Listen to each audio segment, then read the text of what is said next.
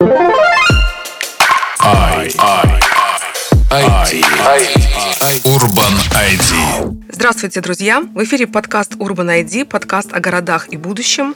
Меня зовут Оксана Кузина. В рамках программы мы обсуждаем темы, связанные с реализацией 11 цели устойчивого развития – обеспечение открытости, безопасности, жизнестойкости и экологической устойчивости городов и населенных пунктов. Сегодня у меня в гостях директор фонда «Интеракция», национальный эксперт соглашения мэров по климату и энергии Иван Щедринок. Иван, здравствуй. Привет, Оксана. Спасибо большое за приглашение. Ну, побеседуем про одиннадцатую цель, про, побеседуем про климат и устойчивое развитие городов. Очень рад я посетить Витебск и поучаствовать с тобой записать этот подкаст. Тема «Город и климат» – это тема, которая сейчас актуальна, и мы все чаще и чаще слышим о том, что грядет катастрофа, а, что скоро городам никак невозможно будет выжить в климатических изменениях. И все-таки э, есть ли какие-то положительные тенденции? Что мы можем сделать в городах? Ну, действительно, тема климата, она достаточно новая такая, и э, звучать она стала не так давно сравнительно. Когда вообще о климате начали говорить, то это, наверное, конец э, 90-х, э, в начале 2000-х эта тема более-менее начала как-то проявляться. Почему вообще она начала муссироваться? Потому что э, люди начали замечать о том, что климат на планете меняется, что идет э, постепенное потепление, э, и что изменение климата вызывает различного рода катаклизмы катаклизмы природного характера, которые наносят очень большой ущерб не только городам, но вообще, в принципе, экономике, э, здоровью людей, каким-то образом влияют на то, что мы не так динамично развиваемся. Ну, одним словом, э, ущерб стал видимым от вот этих вот климатических изменений. Поэтому государства, они решили создать такую межправительственную группу экспертов по вопросам изменения климата, которая начала этой тематикой непосредственно заниматься. И вот э, исследования, которые там э, группа экспертов проводит, а уже в настоящий момент готовится шестое сообщение, шестой доклад по изменению климата, показывают о том, что идет беспрецедентное такое э, потепление климата, ну, потепление, увеличение температуры температуры среднегодовой на Земле где-то за последние 20 лет э, на 1 градус. Ну, в среднем вот они говорят о том, что на 1 градус поднялась температура на Земле, но это на Земле в общем да. Если мы берем северное полушарие, то вот у нас в северном полушарии и Беларусь в том числе, э, то наши климатологи и ученые отмечают, что э, у нас потепление еще гораздо больше случилось, то есть там э, до, до двух-двух с половиной градусов по различного рода исследованиям. Скажи, ну вот мы как белорусы, наверное, скорее радуемся, что у нас стало тепло. Да. И вот мне интересно, когда Беларусь присоединилась к этому климатическому движению, и видит ли Беларусь проблемы э, для себя, для страны.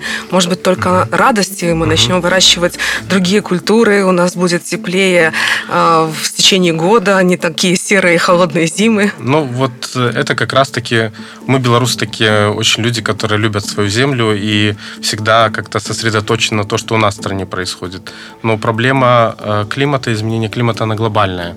Если бы мы могли э, с этой проблемой каким-то образом справиться или ориентироваться только на местные какие-то выгоды, то э, да, мы можем сказать, что плюс 2 градуса, отлично, у нас э, больше, лучше будет расти лес, у нас лучше будет расти картошка, у нас начнет расти твердые сорта пшеницы, и мы будем, заживем э, лучше всего. Но получается так, что изменения климата, они несут э, гораздо большие проблемы. Например, э, в той же самой Беларуси наблюдаются более частые погодные экстремумы, то есть у нас больше случается, например, случаев с каждым годом экстремальных температурных режимов, то есть это когда э, волны жары случаются, да, то есть вот этот вот э, долгое продолжительное время, несколько дней, когда стоит жаркая погода, и она никуда не уходит. Или, э, с одной стороны, у нас наблюдается в последнее время в южных регионах Беларуси в летнее время участившиеся засухи, в том числе и, кстати, для севера Беларуси. Но, с другой стороны, у нас количество осадков меньше не становится, но, с другой стороны, становится чаще, э, больше становится ураганов и так далее. То есть, опять же, экстремальные осадки. Если для севера Беларуси, например, в связи с вот этими климатическими изменениями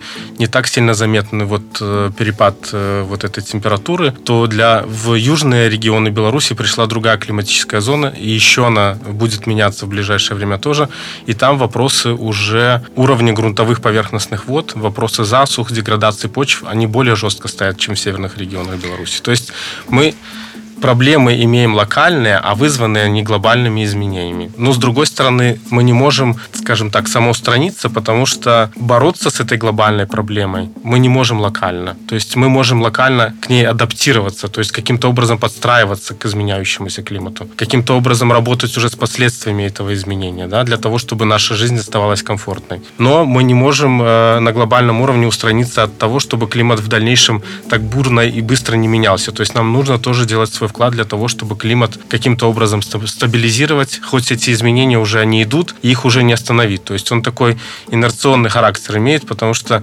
те вот изменения климата, которые прогнозируются сейчас, они прогнозируются до 2100 года. То есть э, то, что у нас есть сейчас, оно будет проявляться на протяжении очень-очень долгого времени. Urban ID. Urban, Urban, Urban. Ну, мой вопрос остается. Э, Все-таки в каких глобальных инициативах участвует Беларусь угу. по предотвращению или по адаптации городов к изменению угу. климата? Ну, тут надо сказать, что есть э, вот на глобальном уровне то, что я говорил, у нас есть Парижское соглашение, которое направлено на то, чтобы бороться с тем, чтобы климат э, такими большими темпами не менялся. Угу. И Беларусь является участником этого соглашения. Суть этого соглашения в чем состоит? В том, что государства, которые в нем участвуют, обязуются в настоящий момент к 2030 году берут на себя обязательства по сокращению выбросов парниковых газов, которые как раз-таки являются основной, основной причиной а, вот этого клима, потепления да, климата и соответствующими последующими, последующими вот этими вот последствиями, которые тянет за собой вот это вот потепление. А Беларусь до 30 года взяла на себя обязательства по сокращению выбросов парниковых газов на 28%. Говорят, что цель, она еще более даже у нас амбициозная, до 35%. Но пока что вот официально 28% мы должны по э, сравнению с уровнем 90-го года на, 30, на 28% сократить выбросы парниковых газов в атмосферу. А потом у нас это на национальном уровне. Угу. А, и вот эти климатические саммиты, которые глобальные проводятся, они всегда ищут инструментарий для того, чтобы вот эти вот глобальную политику по сокращению выбросов парниковых газов каким-то образом спустить на более низкий уровень для того, чтобы эта политика реализовывалась. И так как у нас э, более 70% населения живет в городах, то соответствующим образом основные мероприятия по сокращению выбросов парниковых газов нужно делать в городах. То есть есть глобальная инициатива, как соглашение мэров по климату и энергии, в которых участвует уже более 10 тысяч городов. И э, направлена эта инициатива на то, чтобы города у себя реализовывали мероприятия, которые, с одной стороны, служат тому, чтобы сокращать выбросы парниковых газов, то есть предотвращать дальнейшее потепление и изменение климата, а с другой стороны, для того, чтобы города могли для себя разрабатывать долгосрочные стратегии, как к измененному климату уже можно адаптироваться и делать это постепенно, последовательно и так, чтобы качество жизни в городах оставалось хорошим, на достаточно высоком уровне. И это как раз-таки цель устойчивого развития номер один. И Витебск с 2016 года является подписантом инициативы соглашения мэров по энергии и климату. Да. А, хорошо, вот ты говорил об экстремальной жаре, о ливнях, и это все, конечно же, затрагивает очень сильно город, потому что ливневки у нас слабые во многих городах, и они не справляются, и большое количество поверхности покрыто асфальтом, и в экстремальную жару увеличивает эффект э, вот этой жары и невыносимости. Не все э, бюджетные организации, такие как больницы, школы, оборудованы кондиционерами. А вообще, какие мероприятия вот самые-самые необходимые нужно сделать э, городам или это все я говорю о каких-то косметических мероприятиях, нужно что-то более серьезное? Ну, там mm-hmm. ливневка, зеленое насаждение, mm-hmm. кондиционирование, питьевые фонтанчики. Mm-hmm. Ну, это первое, что мне приходит на ум. Mm-hmm. Но, может быть, этого мало, и нужно сделать что-то еще? Ну, вот ты касаешься просто, э, когда ты говоришь о климате, и ты говоришь вот э, уже о последствиях. То есть это то, с чем мы сталкиваемся с уже климатом, который поменялся, да, и который, в принципе, просматривается, что он вот в ближайшие там 80 лет он будет вот в этом направлении, в принципе, меняться. То есть будет становиться жарче и так далее. Это адаптационные мероприятия. Витебск э, является участником соглашения мэров, и Витебск э, работает по двум направлениям. Первое направление – это сокращение выбросов парниковых газов, как мы говорили уже. Второе направление – это адаптационные мероприятия к меняющемуся климату. Вот для того, чтобы сокращать э, выбросы парниковых газов, это прежде всего сокращение энергопотребления. То есть здесь у города тоже запланирован ряд мероприятий, которые, с одной стороны, касаются на то, чтобы становиться более энергоэффективным. Это энергоэффективность в зданиях, это сокращение энергопотребления, например, в уличном освещении, это сокращение потребления ресурсов в транспорте городском. Очень много мероприятий, которые Витебс до 2030 года планирует реализовать для того, чтобы выбросы парниковых газов сократить как минимум на 30% к 2030 году. С другой стороны, э, есть адаптационный план, то есть каким образом Витебск будет к меняющемуся климату адаптироваться. Ну и здесь вот э, ты правильно сказала, что есть э, такие самые очевидные проблемы, которые наши белорусские города-подписанты, в том числе и Витебск для себя определяет. Это в летнее время это волны жары, которые уже стали как бы очевидными. Проблема с ливневкой и с водоотведением – это проблема, которая всем белорусским городам присуща в том числе. Вот эти вот экстремальные дожди, вот когда в один день выпадает там месячная норма осадков, да, старая ливневка, которая с этим не справляется, э, это тоже проблема такая очень насущная. Вот эти наши перепады постоянные в зимнее время вот как раз-таки на чем отражается вот это повышение температуры, оно происходит как раз-таки в зимнее время больше всего, да, и у нас получается больше, очень много стало вот этих перепадов температур, когда она через ноль ходит, коля ноля вот эта наша угу. температура, а это приводит к чему? К тому, что разрушаются фундаменты зданий, э, разрушаются фасады зданий, да, потому что замораживание, оттаивание, замораживание, оттаивание, это все расширяет, дороги очень сильно портятся и так далее, и так далее. А вот это вот проблема тоже э, чаще всего называется. А в качестве решений, в чем вот суть участия в соглашении мэра? В том, что город получает доступ к таким важным, с одной стороны, к знаниям, то есть как адаптироваться лучше с наименьшими затратами, с другой стороны, получает доступ к потенциально к финансированию для того, чтобы эти мероприятия реализовывать.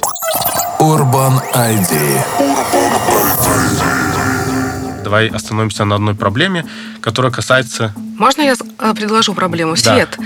Вот интересная проблема да. света. С одной да. стороны, мы э, сокращаем потребление, с другой стороны, свет э, хорошо, правильно подобранный в городе это эстетика, угу. это привлекательность, угу. чем это безопасность угу. граждан, да, и чем лучше освещены, качественнее освещены улицы, междворовые пространства, парки, тем больше времени люди проводят в городе. Угу. Чем больше времени они проводят в городе, тем больше они покупают, да. ходят в кафе, какие-то заведения. И, соответственно, всего лишь а, сокращая энергопотребление света и переводя его в такой современный режим, мы решаем очень много проблем. Да. То есть я к, к чему вот этот посыл? Да. Что решая какую-то климатическую задачу, мы ведь на самом деле улучшаем качество жизни горожан. Так Это и, и с дорогами, и с ливневками, так и, и с зданиями. Ну вот, например, электрический транспорт. Вот чем он полезен для города? потому что мы видим, что в Витебске сокращается а, доля электрического транспорта, угу. а мы говорим, что это приоритет электрический угу. транспорт. Я не буду вдаваться в подробности, как э, чем э, электрический транспорт лучше, чем... Ну, во-первых, это качество воздуха. Вот, Потому что, воздуха. Э, ну, качество воздуха само по себе и климатические изменения, это вот да, когда у нас волны жары, когда у нас жаркая погода стоит, то качество воздуха всегда у нас ухудшается. Угу. Да? И если у нас есть вопросы с транспортом, э, который работает на ископаемом топливе, ну, то есть на бензине, э, все, что э, это загрязнение воздуха. Но это не только парниковые газы, но это загрязнение всякими частицами, металлами и прочими всякими вещами. То есть это сказывается в 100% потом на здоровье. Но э, суть электрического транспорта какая? Во-первых, качество воздуха. А во-вторых, он может стать как бы транспортом, который с нулевым выбросов э, парниковых газов. Сейчас, например, для того, чтобы электрический транспорт ездил по улицам, нужно сжечь, опять же, тот же самый газ, угу. да, для того, чтобы этот... Э, То есть проблему не это, решаем. Это опять выбросы парниковых газов, ископаемое топливо, и на вот этом электричестве у нас ездит электрический транспорт. Получается, что с точки зрения выбросов нам даже выгоднее, чтобы он ездил на бензине. Но вопрос же не всегда такой односторонний. Мы можем электричество получать, например, из возобновляемых источников, то есть это солнечная энергия. И тогда наш транспорт становится климатически нейтральным. То есть он не производит парниковых газов, он не производит э, загрязнения воздуха, и таким образом он становится климатически нейтральным, и мы получаем качество жизни, дышим свежим воздухом, и с другой стороны не, не выбрасываем никаких парниковых газов. Это вот такие вот подходы, которые применяются в соглашении мэров, которые продвигаются городам в качестве решений. Или та же самая ливневка. Мы можем сколько угодно закатывать город э, в бетон, строить э, тоннели, коллекторы и так далее. Но никто нас не страхует от того, что осадки эти экстремальные станут еще более экстремальными. Это с одной стороны. С другой стороны, представьте, перекопать сейчас город, положить туда новый бетон, э, эти коллекторы и так далее, и так далее. Это огромные инвестиции. А соглашение мэров предлагает, что нет, давайте, друзья, мы будем делать по-другому. У нас вот есть хорошие примеры того, как города с такими проблемами сталкиваются и сражаются, например. Это, во-первых, они делают зеленые крыши, которые уже абсорбируют. Они делают коллекторы локальные возле зданий, когда а, вода, которая стекает с крыш, она остается, например, в емкостях, которые используются потом для полива, например, тех же самых полисадников, которые возле зданий находятся. Если в больших, например, городских масштабах, то это могут быть какие-то пруды, пруды, да, которая с одной стороны зеленая зона и синяя зона, которая поглощает вот эти вот э, парниковые газы. С другой стороны, она охлаждает, то есть зеленые зоны, они же влияют в том числе и на температурный режим. Вот если вы просто даже идете по жаркому, жаркому асфальту, вот среди улицы, там, где нет дерева никакого, и заходите в какой-то сквер, вы сразу же даже просто физически ощущаете, что на 2-3 градуса там температура ниже, и прохлада какая-то присутствует. Это такие так называемые климатические убежища. То есть вы можете один и тот же самый объект использовать для решения многих вот этих вот проблем, связанных с климатической адаптацией. С одной стороны, вот этот вот ваш пруд будет зона отдыха, с другой стороны, он будет э, понижать температуру климатического убежища во время волн жары, с третьего, он будет собирать вот эту вот воду, которая будет во время экстремальных вот этих вот осадков идти. И при этом ваши затраты на эту инфраструктуру будут в разы меньше, чем если вы будете вот закатывать в бетон вот эти вот трубы, коллекторы и так далее, так далее. Urban ID. Мы здесь говорим как раз об устойчивом подходе, да. когда а, любое решение решается с трех сторон, носит а, экономический, экологический и социальный характер.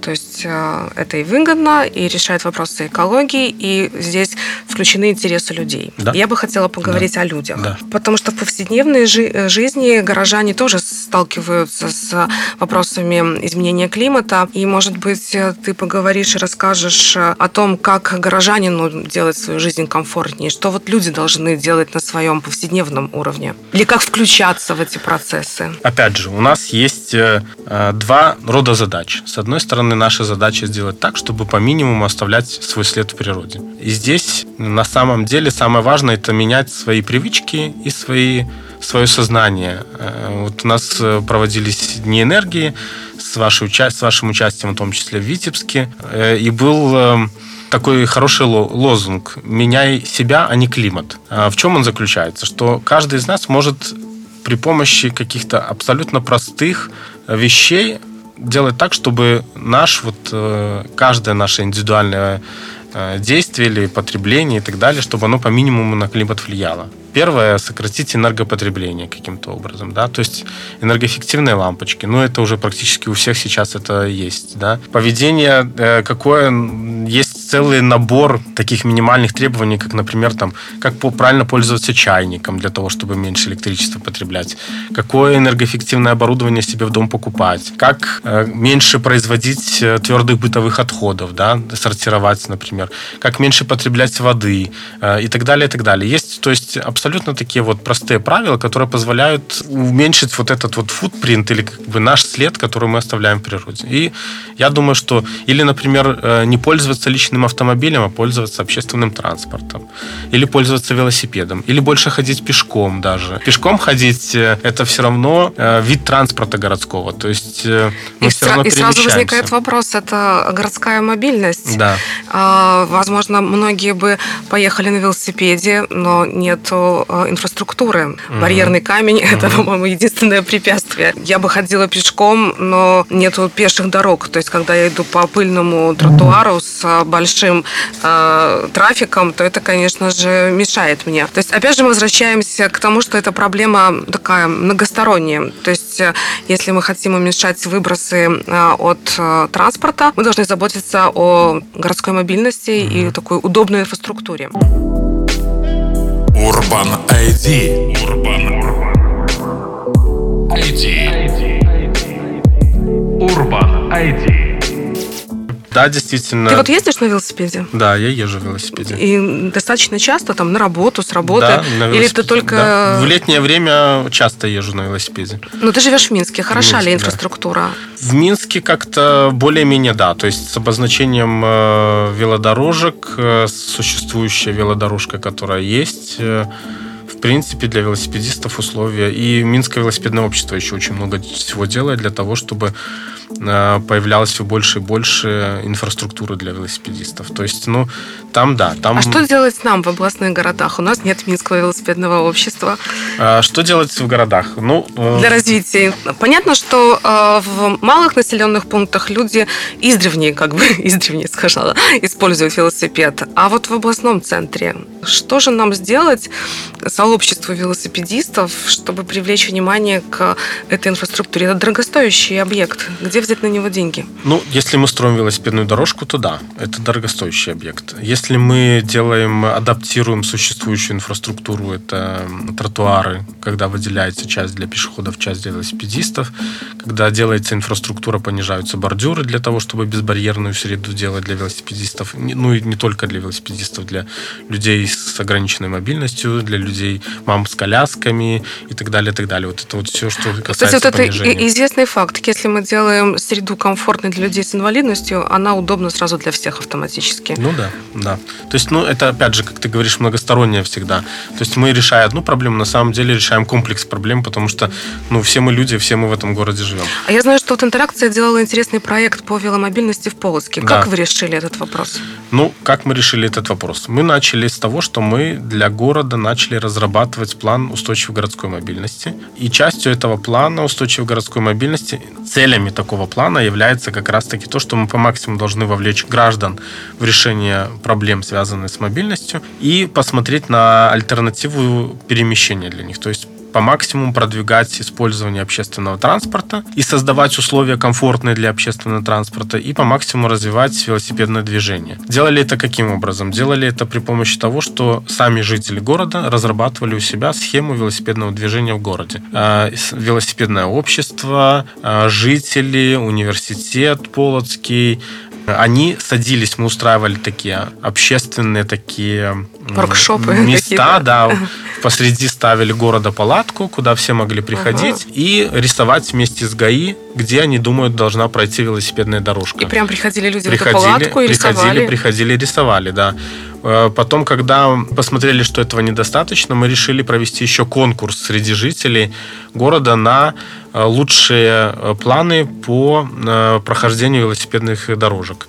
И потом уже на основании вот этой собранной информации жителей мы делали комплексную схему движения велосипедного в городе Полоцке, которая стала частью генерального плана. Таким образом, все градостроительные проекты, которые будут осуществляться, они будут, берут во внимание вот то, что велосипедное, здесь должно развиваться велосипедное движение именно по вот этой схеме, которая согласована с жителями города. Urban ID. Я смотрю, что вопрос вовлечения жителей в решение вот таких э, вопросов э, – это достаточно важный момент. Ну, основополагающий, основополагающий, я бы сказал. Да. То есть э, да, мы можем э, привлечь замечательный институт, который занимается планированием. Но институт, задача института какая? Э, по максимуму сделать это все в соответствии с нормами градостроительными, которые есть. А, и ну, эксперты института могут приехать на место, сделать наружные какие-то изыскания, посмотреть, как там что происходит, и как бы из, из своего видения какое-то решение предложить.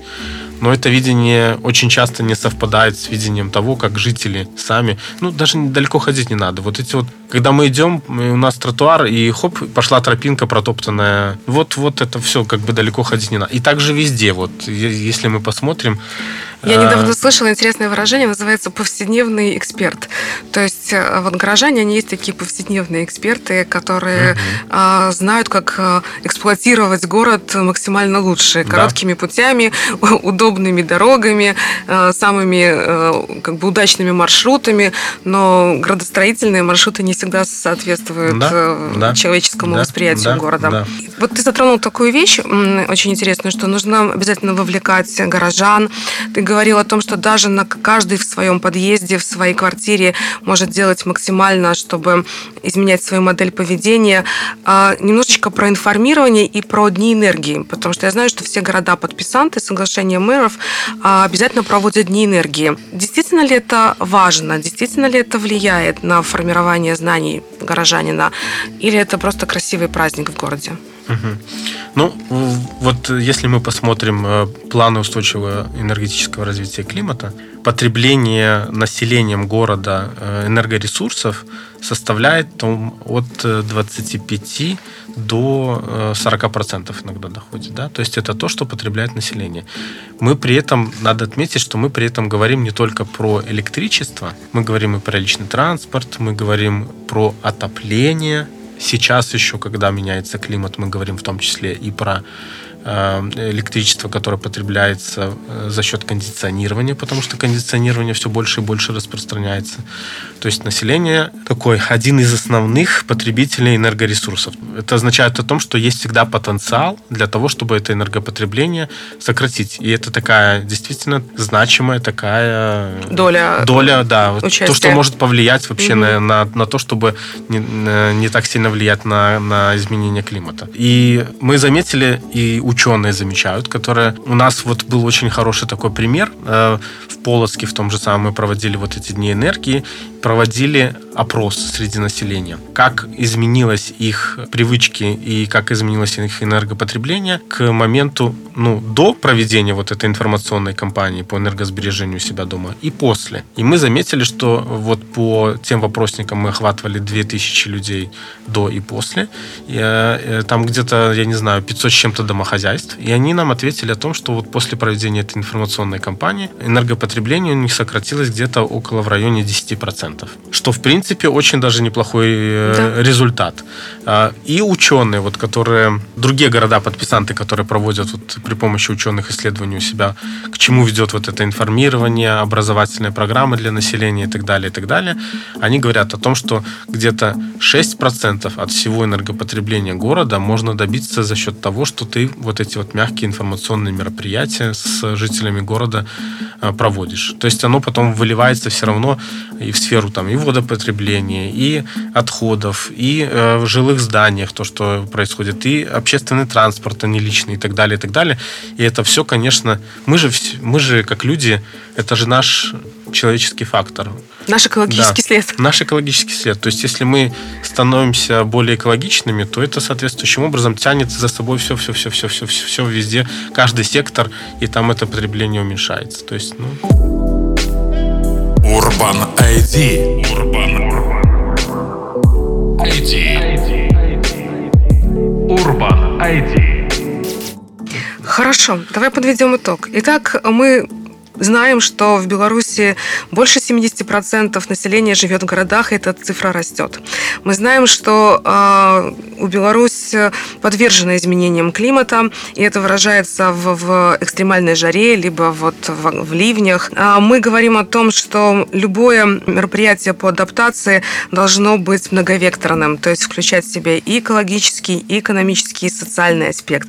Мы говорим о том, что без людей мы не можем решить этот вопрос. Нам нужно вовлекать людей, формировать новое представление, новый менталитет, новую ответственность за свой город. И, конечно, мы говорим, что важно образование и информация, И вот давай еще несколько советов от тебя а, в финале. Что же еще нужно сделать в городах, а, чтобы двигаться к нашему устойчивому светлому будущему? Ой, ну ты так все, в принципе, хорошо очень суммировала все, что мы с тобой обсудили. Я э, думаю, что самое главное, что можно сделать в городах, это все-таки это работа с людьми. Вовлечение их в процессы. Я не просто говорю про жителей, я говорю, с одной стороны, про жителей, с другой стороны, с людьми, которые занимаются управлением городом. То есть нужно постоянно работать над тем, чтобы повышать их осведомленность о том, какие решения интересные, экологичные, современные, э, экономически эффективные существуют для того, чтобы они эти решения совместно с жителями внедряли. Вот э, для меня идеальный вариант это когда жители э, и власти местные, они кооперируются для того, чтобы наиболее эффективно решить какую-то проблему. Я вот э, каждому городу это советую, и Витебску в том числе, потому что мне кажется, что это путь к успеху, когда есть вот это вот такое широкое взаимодействие, и когда такие проблемы решаются совместными усилиями. Спасибо. Мы сегодня говорили про город и климат. В гостях у меня был Иван Щедринок. Спасибо, Иван. Спасибо большое, Оксана, за приглашение. До свидания. До свидания. I, I, I, I, I, I, I, I, I, I, I, Аудиопрограмма создана в рамках проекта «Устойчивое городское управление. Практики партнерства». Этот проект осуществляется при содействии программы поддержки Беларуси. Программа поддержки Беларуси реализуется Дортмундским международным образовательным центром по поручению Федерального министерства экономического сотрудничества и развития Германского общества по международному сотрудничеству.